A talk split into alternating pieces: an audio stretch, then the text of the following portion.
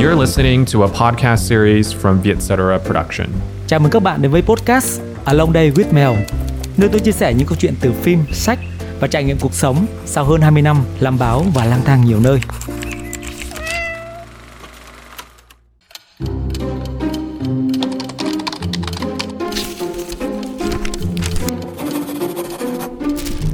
Như đoạn cuối trong tập trước mà tôi đã nói đến, đại ý mỗi ngày não của chúng ta trung bình có tới 60.000 ý nghĩ trôi qua. Đấy là một trong những lý do khiến ta dễ lan man và phân tâm đến vậy. Và điều quan trọng để thành công và không để cho những ý nghĩ lan man ấy chiếm lĩnh ta, hãy chọn một vài ý nghĩ quan trọng nhất và tập trung thời gian cho nó. Có nghĩa là sau đó những ý nghĩ được bạn tập trung nhiều nhất sẽ trở thành những ý nghĩ mang tính hành động. Và chỉ có hành động ta mới có cơ hội để thành công. Vì vậy, đừng gắng làm nhiều việc cùng một lúc mà chỉ làm cái ta tập trung nhất. Nói như tác giả của cuốn nghệ thuật tập trung, bộ não là một cơ quan tuyệt vời và có tác động rất lớn đến cuộc đời và sự nghiệp của ta. Nhưng thay vì ủng hộ nó, đôi khi ta lại chống lại nó trong nỗ lực đạt được nhiều thành tựu hơn. Ông cho biết, càng ngày, mức độ làm nhiều việc cùng một lúc càng khiến ta làm việc kém hiệu quả. Và không chỉ thế, còn gia tăng căng thẳng và dẫn tới các vấn đề như suy kiệt sức khỏe cả thể chất lẫn tinh thần.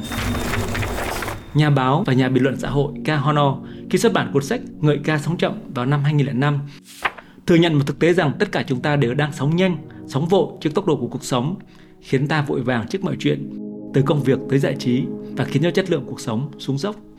Ông nói rằng trong ít nhất 150 năm qua, mọi thứ đã trở nên nhanh hơn và phần lớn, tốc độ mang lại cho chúng ta nhiều lợi ích hơn là có hại trong thời gian đó. Nhưng trong những năm gần đây, chúng ta đã bước vào giai đoạn khủng hoảng vì đã dồn hết tốc lực cho nó. Ngày nay chúng ta nghiện tốc độ, nghiện nhồi nhét ngày càng nhiều vào từng phút Mỗi khoảnh khắc trong ngày đều giống như một cuộc chạy đua với thời gian, lao về đích mà dường như chúng ta không bao giờ chạm tới, ông nói. Nền văn hóa tốc độ này đang gây tổn hại đến mọi thứ, từ sức khỏe, chế độ ăn uống và công việc cho đến cộng đồng, các mối quan hệ và môi trường của chúng ta. Từ đó, ông khuyến khích chúng ta dành thời gian tập trung sâu vào việc đang làm. Chúng sẽ mang lại những hiệu quả mà đôi khi chúng ta không ngờ tới. Từ việc giao bộ, viết một bài tiểu luận hay một bài báo, nấu một bữa ăn hay thậm chí là làm tình. Càng tập trung, bạn càng tận hưởng được sự thăng hoa của chúng. Nhưng việc đó không dễ dàng trong thời đại ngày nay, thời đại mà có quá nhiều thứ khiến chúng ta dễ bị phân tâm hoặc có tính gây nghiện cao. Chúng ta thực sự khó dừng lại và ngồi yên suy ngẫm một điều gì đó sâu sắc. Chúng ta cũng dễ mất kiên nhẫn hơn trước một công việc đòi hỏi sự tập trung cao bởi não của chúng ta đã quen sống nhanh mất rồi. Dù vậy, nếu nỗ lực để cải thiện sự tập trung, chắc chắn chúng ta sẽ làm được. Và cũng giống như bất kỳ một cơ bắp nào trên cơ thể, khả năng tập trung của não cũng phải được rèn luyện nghiêm khắc. Nhưng dần dần, chúng sẽ trở thành một lối sống và sau đó là một thói quen. Trong tập hôm nay, tôi muốn nói đến nhiều hơn về những món quà mà chúng ta nhận được từ sự tập trung tuyệt đối hay còn gọi là siêu tập trung. Nhà phát minh Thomas Edison từng nói, trong thành công của tôi có tới 99% là mồ hôi và nước mắt, chỉ có 1% là do trời phú. Ông là một nhà phát minh và thương nhân nổi tiếng của thế giới. Tất nhiên, ông phải được trời phú cho trí thông minh hơn người rồi. Nhưng tôi tin chắc một điều, 99% mồ hôi đổ xuống đó phải đến từ sự siêu tập trung ông dành cho công việc mà ông đã lao động và sáng tạo, đam mê, chứ không phải là do năng khiếu trời phú. Điều này cũng giống như một câu trích dẫn trong cuốn tiểu thuyết nổi tiếng Nhà giả kim của Paulo Coelho. Khi bạn khao khát một điều gì đó, cả vũ trụ sẽ hợp sức lại để giúp bạn đạt được điều đó. Và sự khao khát đó không phải ngồi yên chờ vũ trụ giúp bạn, mà là bạn phải hành động vì nó. Khi bạn càng tập trung cho khao khát đó, sự thành công sẽ tới một cách tự nhiên và ta có cảm giác rằng vũ trụ đang giúp đỡ ta vậy. Từ sự quan sát của tôi, trong hơn 20 năm làm báo, không một người thành công lớn nào là do ăn may cả, hoặc nếu có cũng chỉ là ngắn hạn mà là kết quả của sự đầu tư và tập trung sức lực, trí não cho công việc của họ.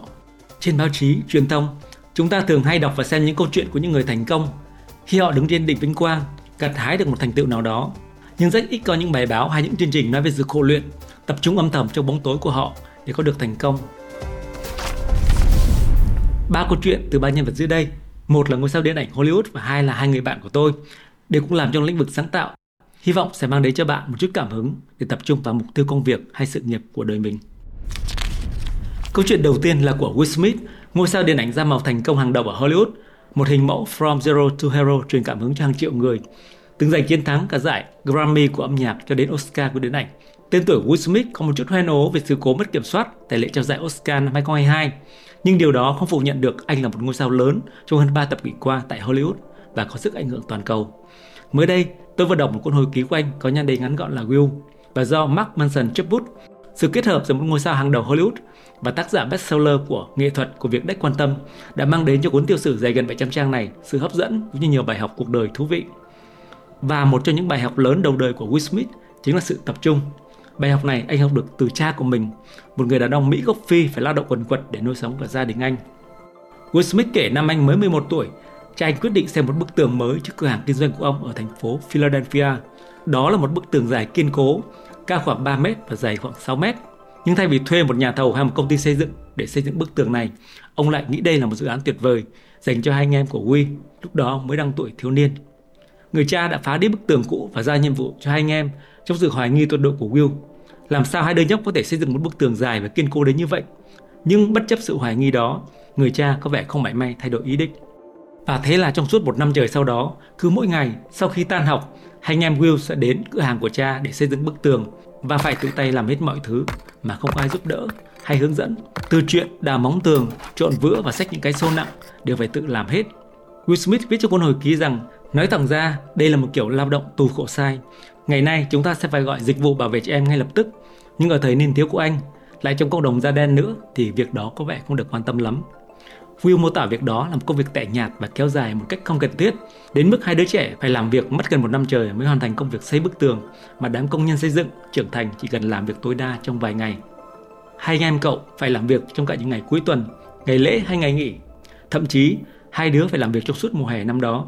Cha anh chưa từng nghỉ một ngày nào đó, nên chuyện đó cũng không lạ gì đối với ông. Nhưng công việc tẻ nhạt này khiến Will cảm thấy tuyệt vọng và không thể tưởng tượng được bao giờ bức tường mới kết thúc. Cứ như thể chúng tôi phải xây dựng một vạn lý trường thành ở Tây Phiêu Lưu vậy. Tôi chắc chắn rằng mình sẽ già và chết đi, trong khi vẫn đang hì hục trộn bê tông và vận chuyển những cây xô. Gương nhớ lại. Nhưng cho dù phàn nàn hay chống đối, cha anh vẫn không thay đổi ý định. Cho đến một ngày, hai anh em cực kỳ cáu bẳn và gắt lên rằng đây là một chuyện bất khả thi và là một chuyện nực cười. Tại sao chúng ta phải xây dựng một bức tường cơ chứ? Chúng ta không bao giờ làm xong được việc này. Cha anh tình cờ đi ngang qua và nghe thấy Ông liền giật viên gạch trong tay cậu con trai và giơ lên trước mắt hai anh em Quên bức tường chưa tiền ra đi. Không có bức tường nào cả Chỉ có gạch mà thôi. Công việc của chúng mày là đặt viên gạch này vào đúng chỗ của nó. Sau đó chuyển sang viên gạch tiếp theo. Rồi viên gạch tiếp theo nữa. Đừng có lo nghĩ về bức tường. Chúng mày chỉ cần quan tâm đến một viên gạch mà thôi. Đó là bài học lớn đầu đời của anh Như Will từng viết. Tôi đã từng nhận được một số bài học có ảnh hưởng nhất định đến mình bất chấp ý muốn của bản thân. Tôi đã chống cự, đã từ chối, nhưng rốt cuộc vẫn không thoát khỏi sức nặng của chân lý đằng sau đó. Bức tường gạch của cha tôi là một trong những bài học đó. Sau lời nói của cha anh, Will và em trai vẫn phải tiếp tục với bức tường gạch, nhưng anh nhận ra một sự thật thay đổi từ bên trong. Khi tôi tập trung vào bức tường, công việc này dường như là bất khả thi và tự như không bao giờ là kết thúc. Nhưng khi tôi tập trung vào một viên gạch, mọi thứ trở nên thật dễ dàng. Tôi biết mình có thể xếp từng viên gạch chất tiệt vào đúng vị trí. Sau nhiều tuần trôi qua, những viên gạch chồng chất lên nhau và khoảng trống này ngày càng nhỏ dần. Will bắt đầu nhận ra sự khác biệt giữa một nhiệm vụ tưởng chừng như bất khả thi và một nhiệm vụ có vẻ dễ làm chẳng qua chỉ là vấn đề về góc độ nhìn nhận Vấn đề đơn giản chỉ là việc tập trung vào bức tường hay là viên gạch. Và bài học lớn đầu đời đó đã trở thành kim chỉ nam cho tất cả sự thành công sau này của Will Smith như anh viết trong cuốn hồi ký rằng dù là vượt qua bài kiểm tra để đậu đại học, trở thành một trong nghệ sĩ hip hop toàn cầu đầu tiên, hay gây dựng nên một trong những sự nghiệp thành công nhất trong lịch sử Hollywood, bất kể việc gì, thì những mục tiêu khổng lồ tưởng như là bất khả thi cũng đều có thể được chia thành những nhiệm vụ nhỏ khả dĩ hơn.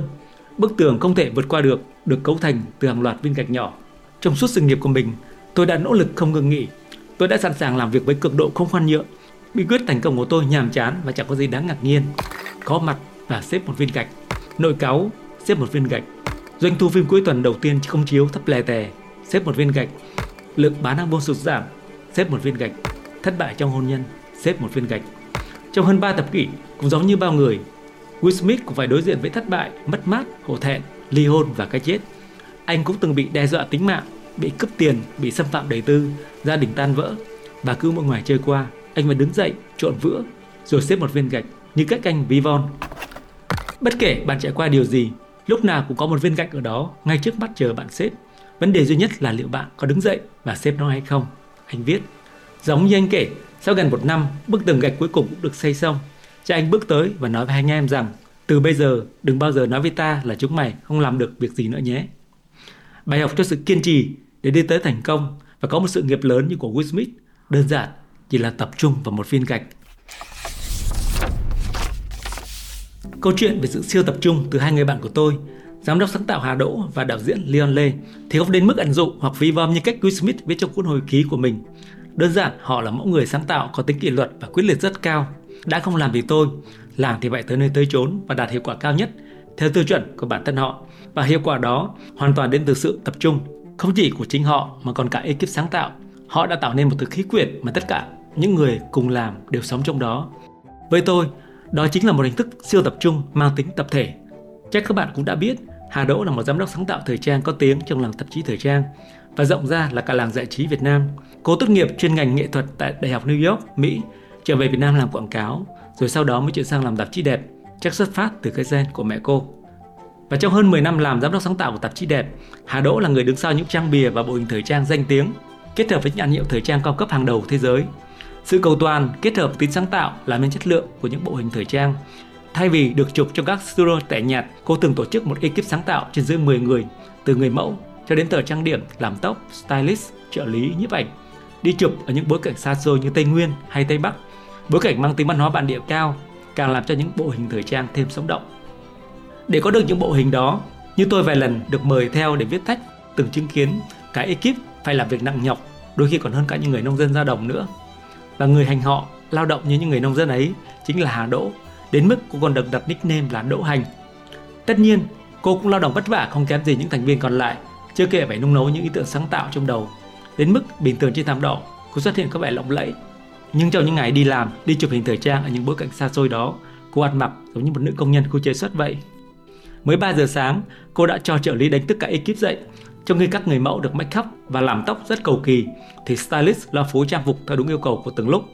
6 giờ sáng, cả ekip ăn sáng vội vàng rồi lên xe ngay lập tức và chạy đến bối cảnh cách đó khoảng 30 phút để chụp được với ánh sáng đầu ngày. Từ đó cho đến khi kết thúc khoảng 6 giờ tối, các ekip sáng tạo này phải làm việc liên tục bất chấp thời tiết nắng nóng hay giá lạnh như thế nào.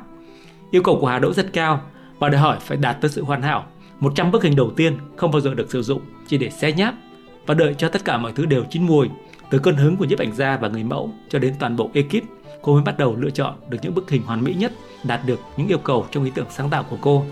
Sự siêu tập trung cho làm việc và sáng tạo của Hà Đỗ giúp cô thành công trong giới giám đốc sáng tạo, thời trang và sau này còn chuyển sang làm thiết kế mỹ thuật cho phim, định hình là hai bộ phim Gái già lắm chiêu, Gái già lắm chiêu 3 hay là Em và Trịnh. Câu chuyện của đạo diễn Leon Lê với bộ phim Sông Lang cũng đến từ sự siêu tập trung như vậy. Là một người yêu cải lương với một tình yêu thuần khiết từ khi còn là một đứa trẻ, anh quyết định làm bộ phim để tôn vinh cải lương nhưng lòng trong một câu chuyện về cuộc đời. Và để làm bộ phim ấy, một hành trình vất vả kéo dài trong nhiều năm âm thầm, nhưng anh chưa bao giờ từ bỏ giấc mơ điên ảnh và cải lương ấy.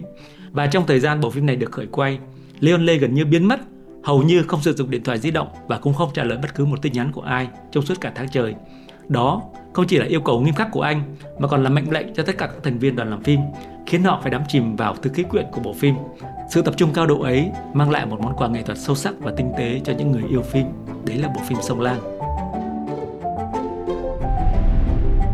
Mỗi người đều có một cách để đạt được sự tập trung cao độ trong công việc và trong sáng tạo. Tôi tin chắc như vậy.